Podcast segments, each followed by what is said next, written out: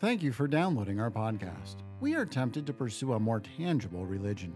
We can fall into a trap and think we need more than Christ. But Hebrews assures us that Christ is all we need.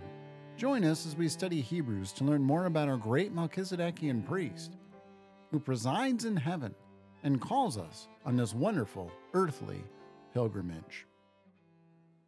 We mentioned last time how the Christian life is a marathon, how the Apostle Paul is one even at the end of life says, I've run my race. Understanding that the Christian life, even though Paul was a Pharisee, a murderer, somebody who stood over the death of Stephen, celebrating uh, his death, seeing him as one who is a troubler of Israel. This same man who runs his race runs it in the confidence of Christ Jesus. People of Hebrews, even we ourselves, can sometimes wonder what the purpose of life is, why we struggle, why we get up, why we continue to press forward. We may wonder what is our purpose and, and why are we here? Hebrews 11 is giving the assurance that there are people in very dark circumstances who no doubt would have been tempted to give up, give in, take the easy way out. But by the grace of God, we have this catalog that those who do not even have the privilege of worshiping so freely as we do still had their focus with a laser pointedness unto their heavenly rest unto their Redeemer, unto their Savior by the grace of God. And so when we consider this dark history, if you will, of Israel, not to say that God is a God of darkness, but one of the reasons of singing Psalm 23, singing about and the Lord leading us to the valley of the shadow of death, thinking about the consistency of God, as we once again humble ourselves and think about this historic precedent with these saints. And so, what is a fundamental promise that is held out for these saints? Where do they orient their lives? What, What is this fundamentally teaching us about the Christian walk and the Christian life?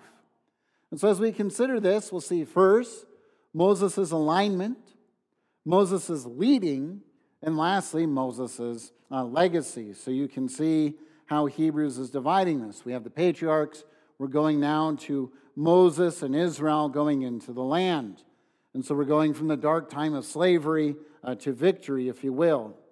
And so, in terms of Moses' alignment, in verse 21, we think about who this, this man is and, and what he has done. Um, or actually, beginning in verse 23, excuse me. Seeing how Moses is aligned with the purpose of God. Then we know that, that the Lord is the one who is working through this man. so we have to think back to the context in Hebrews 11. The context is verses 1 through 3. Remember, we said that it's by the Word of God that we see the, the visible uh, manifestation of it. So the invisible is manifested by the fruits. So the invisible God who calls out creates this creation. So, so often when we talk about the catalog of saints, we're, we're sort of looking at this from a perspective of elevating these individuals. And now, obviously, uh, by God's grace, they, they've done some remarkable things. So I don't want to deprecate that. But we have to get at the point of what Hebrews is addressing. We're dealing with a church that is saying, we don't know what to do with Christ. We, we don't know if persecution's worthwhile. Uh, we don't know if it's worth dying. We don't know if it's worth imprisonment, which seems to be the implication as we go on uh, in Hebrews. That this church is facing persecution. And so it's really wrestling with is this God real? How do I know this God's real? How do I know that this God is really going to fulfill his promise and his purpose as I order my life in light of his covenantal promises? Do I know that this is really worth it. Well, remember Hebrews 11 6. Without faith, it's impossible to please God. So this means that as we're living the Christian life, we begin in the confidence of we, we are in Christ Jesus. He is our Redeemer, and, and we want to order our lives in terms of who we are in Christ. Now, as we know, these men, as we'll go through these men, and, and again in, in more detail with Moses and those who have gone before, these men are, are not those who have lived impeccable lives. But yet, the, the force of Hebrews 11 is what is the overall trajectory? What, what, what do we see overall? So, we think of the story of Moses. In the very beginning of Moses and where he was born, he was hidden by his parents. And so when they hide him, it tells us they, they were not afraid of the king's edict. So now we put ourselves in, in, in the shoes of an Israelite who would think back to this history. What, what was the king's edict? Well, the king's edict was the people of Israel are getting too big. And so he's going to do sort of a controlled genocide. And it's, it's sort of a, a, a brilliant, if you're going to be depraved in terms of um, marveling just pure psychopathy and, and depravity, if you're going to try and cover your tracks, it's a great way to do it. Because you kill all the male children, which is what his edict was. Now, if you want to sort of sweep the genocide away, you take the women, you incorporate them into Egypt, and you say, What genocide? I didn't kill anyone. There's no genocide here. And so you can see how the king making this edict is going to take care of the problem of the Israelite slaves. And sort of you have the strategy of how to cover your tracks so historically you still look like a pretty good guy. And so you, you have that edict that the midwives are to basically uh, take a, a male child and execute the male child when the child is born. I mean, a rather uh, disgusting, heinous, depraved, immoral uh, ruling that comes down. We have Moses' parents. When you have a king that is that ruthless, willing to kill infant children, his parents say, We're going to take this child and hide him away. And so you have this, this conspiracy that, that they're doing this for a particular purpose. Because what, what does Pharaoh say? That the whole purpose behind his edict is our enemies, is that these our enemies are getting too great and they will rise up and they'll fight against us and take the land. That's his fear. So his whole thing is their God is weak. We know their God is weak because I still enslave his people. And so again, it's, it's man defining God, taking God, putting God in a box, and, and not understanding the purpose that might be behind God, the celebration of how God brings life from death, how the Lord shows us strength and weakness, these sorts of themes that come out in the Exodus, Song of Mary, uh, where you have that echo back to the Song of Moses. So Pharaoh, in his arrogance, thinks, oh, I'll be able to, to basically keep this, this, this nation from getting free, and I will constrain their God, and, and I will do what I do in my wisdom. We have then this, this language in the text that they notice that Moses was beautiful. Now, this is a, a word in, in the original language that can mean beauty in the sense that you just admire someone for being beautiful. You, you can admire a beautiful piece of art, it, it, it can have that language. Uh, and so there's some that say maybe Moses was such a beautiful child that his parents were taken in by the beauty of this child. Well, when, when you look at that, you kind of realize uh, that no mother has had an ugly child. I mean, if we're honest, I'm not saying there's never been an ugly baby. I'm just saying no mother has had an ugly child. In fact, Edmund Clowney uh, counseled us in our class where he said if there's a new baby, uh, you don't start by saying, Isn't that a cute baby? You say, Isn't that a baby? Uh, because he said he had it once where he pulled back the cradle and he went, Whoa. And he said that wasn't a good reaction. But yet the mother didn't think the child was ugly. So I don't, I don't think the point is that his parents looked upon this child and thought he was beautiful. Every mother looks upon her child and says this child's beautiful, and that's appropriate, that's good, that's, that's what we're supposed to do. So there's nothing wrong with that. But we're missing the point of the text. We're, we're missing the point of this catalog. Because what Hebrews wants us to understand is that there's another meaning to this beauty. Uh, when you look at the Greek translation of the Hebrew Bible, the Septuagint, this is used in the sense of the priestly order uh, defining what is good and as beautiful. And so it's the same word that's used. Basically, it's a moral judgment uh, that you're, you're looking at something, you're saying, This is beautiful. And so, beautiful is doing what is pleasing and honorable unto God. And so that seems to be more in, in the sense of how his parents are doing this. They're saying there's something about this child that, that, that the Lord is going to utilize. And so think about this mindset. You're enslaved, a king is sending out an edict to murder infant boys, and yet you say, The Lord's still at work here. I mean, if there's ever a time in, in, in, your life to think, Where is God? That's the time. And what do his parents say by the grace of God? God is at work even in the midst of this time. So the author of Hebrews is intending for us to think about moral judgments as beautiful, good. This is pleasing unto God. So they hide him away. And you think, well, maybe, maybe this isn't a, a good thing. But what's sort of interesting is that we have Moses, that he's one who grows up and he refuses to be called a son of Pharaoh. Uh, and so being called the son of Pharaoh's daughter would imply that Moses could be a rightful heir to the throne. Uh, we, we have to understand the nature of adoption uh, in, in, terms of, of this age and this time. You know, Moses or Abraham with Eliezer of Damascus, I'll adopt him as my heir. He can continue the covenant line. You're off the hook, I'm off the hook, right? Genesis 15.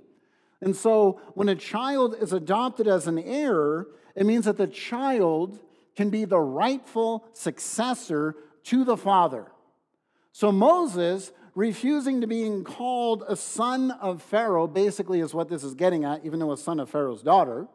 But by refusing to be called the status, Moses is saying, I'm not going to use my ability to have a comfortable life in Egypt. And so the author of Hebrews isn't going through uh, Moses' murder. He's not going through Moses hiding in the wilderness. He doesn't go through that. He's saying, What's the fundamental drive of Moses? Why is Moses so upset at what's happening to, to his people? Because he values the promises of God. Now, I say it's, it's interesting or significant that he's referred to as Moses. Because you see, Moses' daughter, when she finds this baby in the stream, if you remember the story, uh, Moses' mother is, hides the baby, puts the baby in a basket. Uh, Moses' aunt hides in the corner, basically, behind a bush, and knows that Pharaoh's daughter is going to bathe in this, basically, in, in the river. And so, where Moses' daughter, or where Pharaoh's daughter bathes in the river, uh, she finds this baby, hears the baby crying, has compassion on the baby, which is interesting and significant because even the pagans see the ruling of Pharaoh as being harsh. She could drown the baby right there, realizing it's a Hebrew baby, right? I mean, she could do that, and, and that would be following her father's orders, but she doesn't. Even the pagan sees the harshness of this decree, picks this baby up out of the water, and names him Moses. Why is that?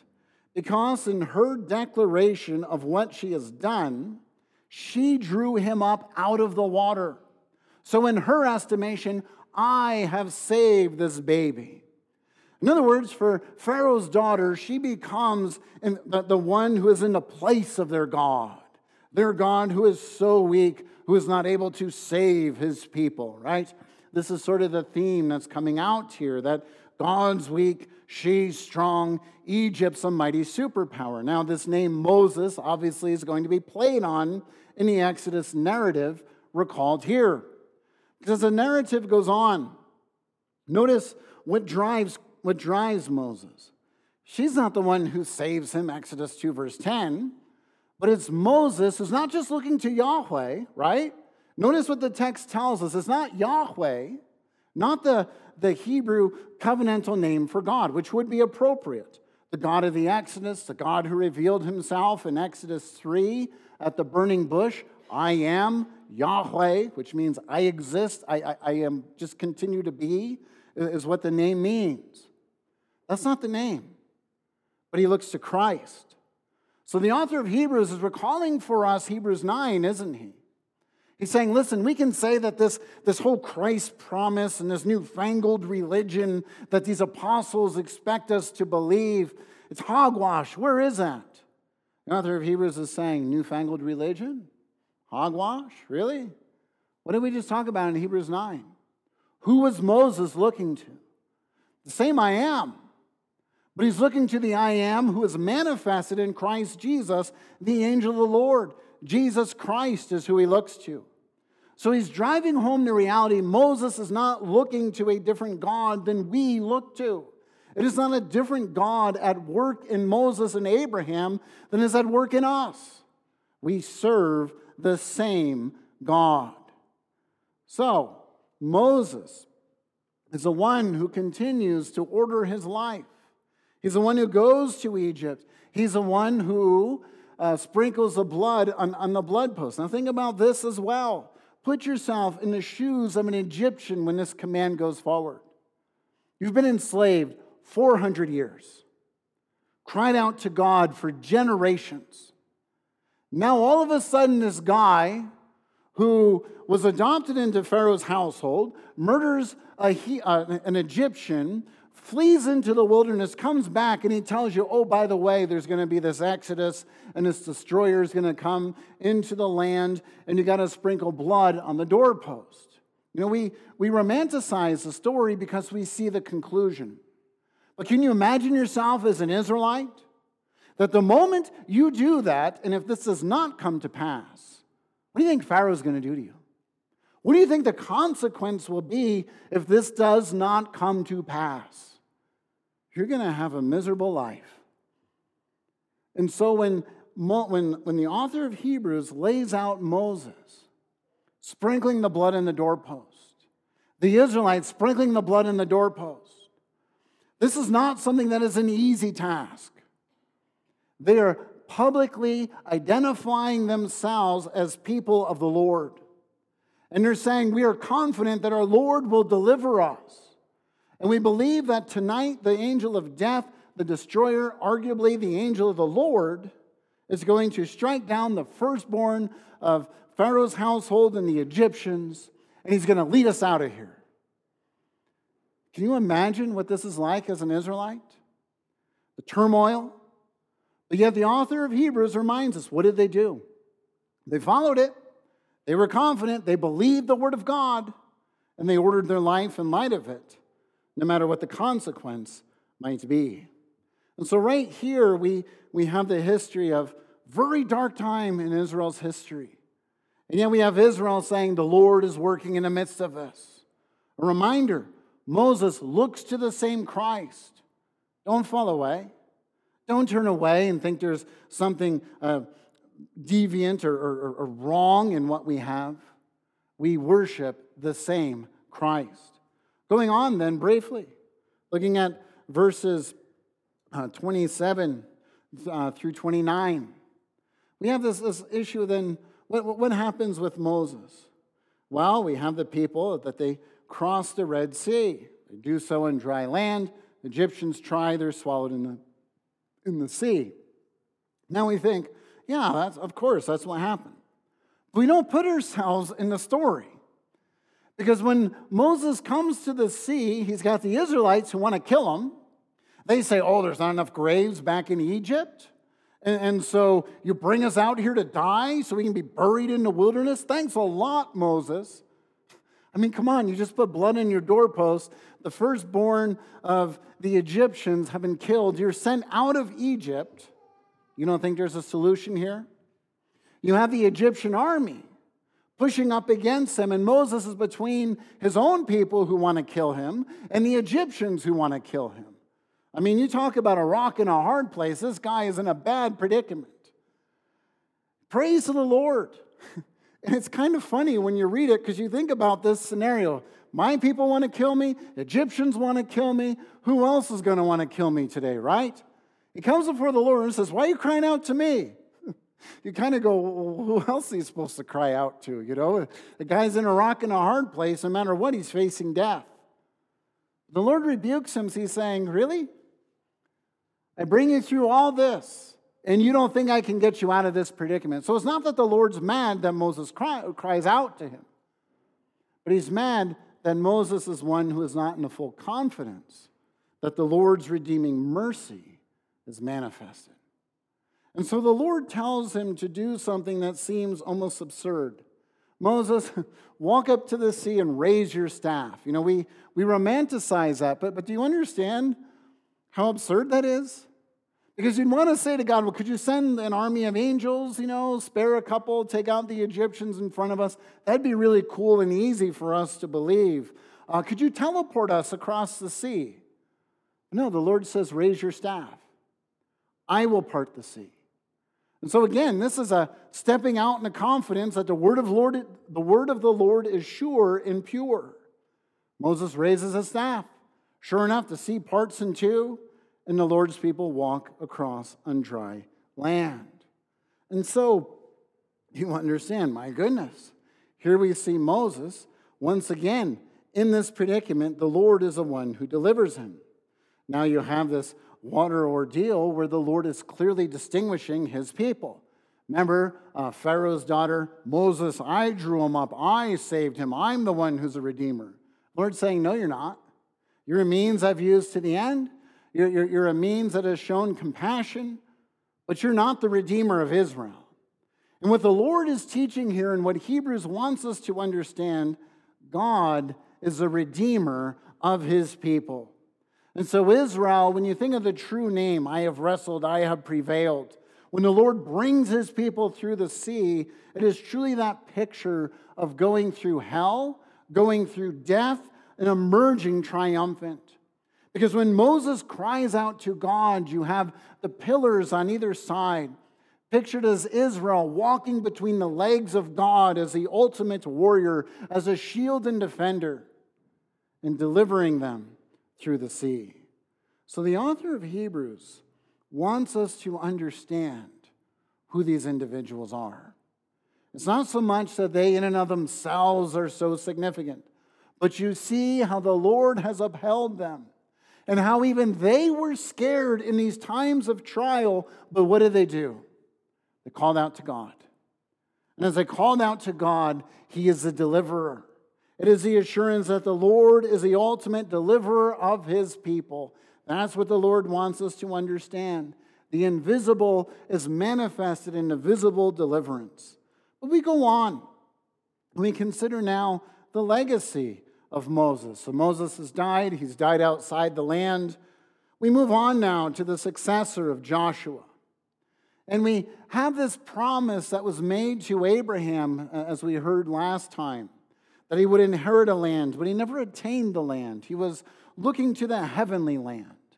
And so, in order for the Lord to truly be God, he has to bring Israel into Canaan. If, if, if, that doesn't happen, then there's no reason for us to have confidence of God. But the Lord knows us, doesn't he? And he knows who we are. We're a lot like Pharaoh's daughter. Oh, I raised him up. I delivered him. Look at what my hands have done, right? This is who we are.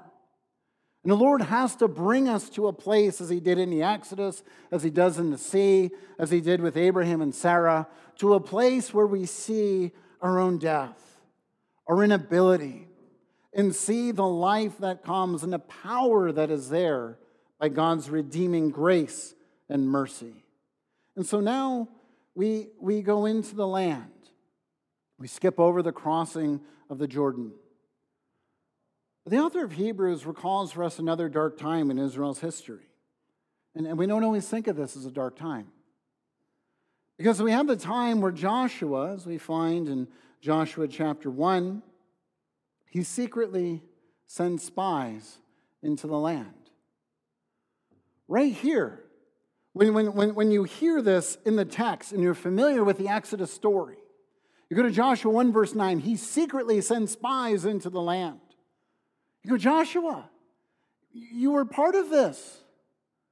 You, you were there. You heard the rebellion. You wandered with, with Israel in the wilderness for 40 years. And now we're going to repeat this? Sending spies into the land? This is not commissioned by God.